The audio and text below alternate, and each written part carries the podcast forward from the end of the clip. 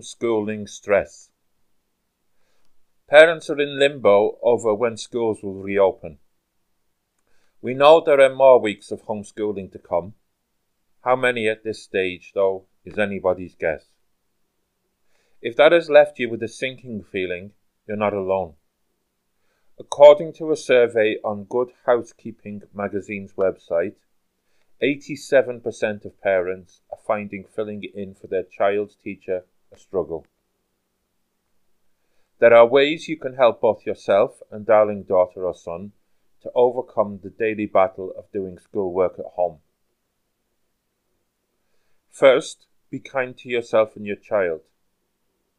There are going to be good days and not so good ones. If you have been given five exercises to complete, it's not failure if you only complete two or three. If it were, no teacher could consider themselves successful. Kids learn at different paces, and their learning can differ greatly from day to day. Every lesson at school sees some children finish everything, while others take more time on a few exercises.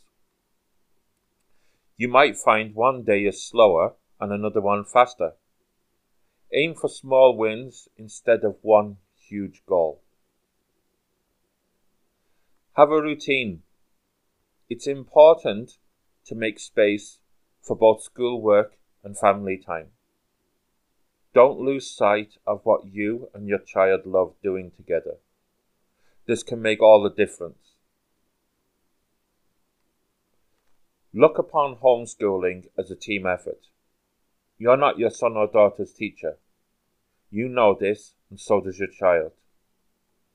Teachers have a more authoritative role than parents and can demand work is done more easily. That said, school has changed since most parents were there, and teachers have to rely more on working with children than instructing them. You may find your child reacts badly to you demanding they complete their work.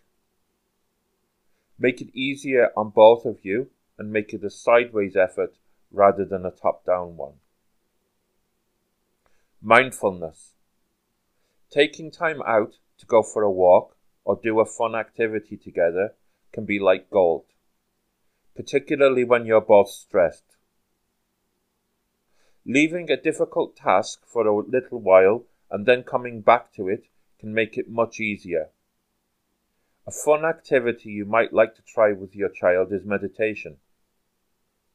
Simply relax with your child, with each of you focusing on your breath for a few minutes. This can bring wonderful relief. And if you want deeper, more fulfilling meditations, there are plenty for children as well as adults on YouTube. Look for those which have a good likes to dislikes ratio. You can also find some meditations by going to my YouTube channel, Andrew MacDonald Hypnotherapy. Homeschooling is going to be tough. Nobody can deny that. With a few tweaks, you can make it much easier though, on both your child and on you.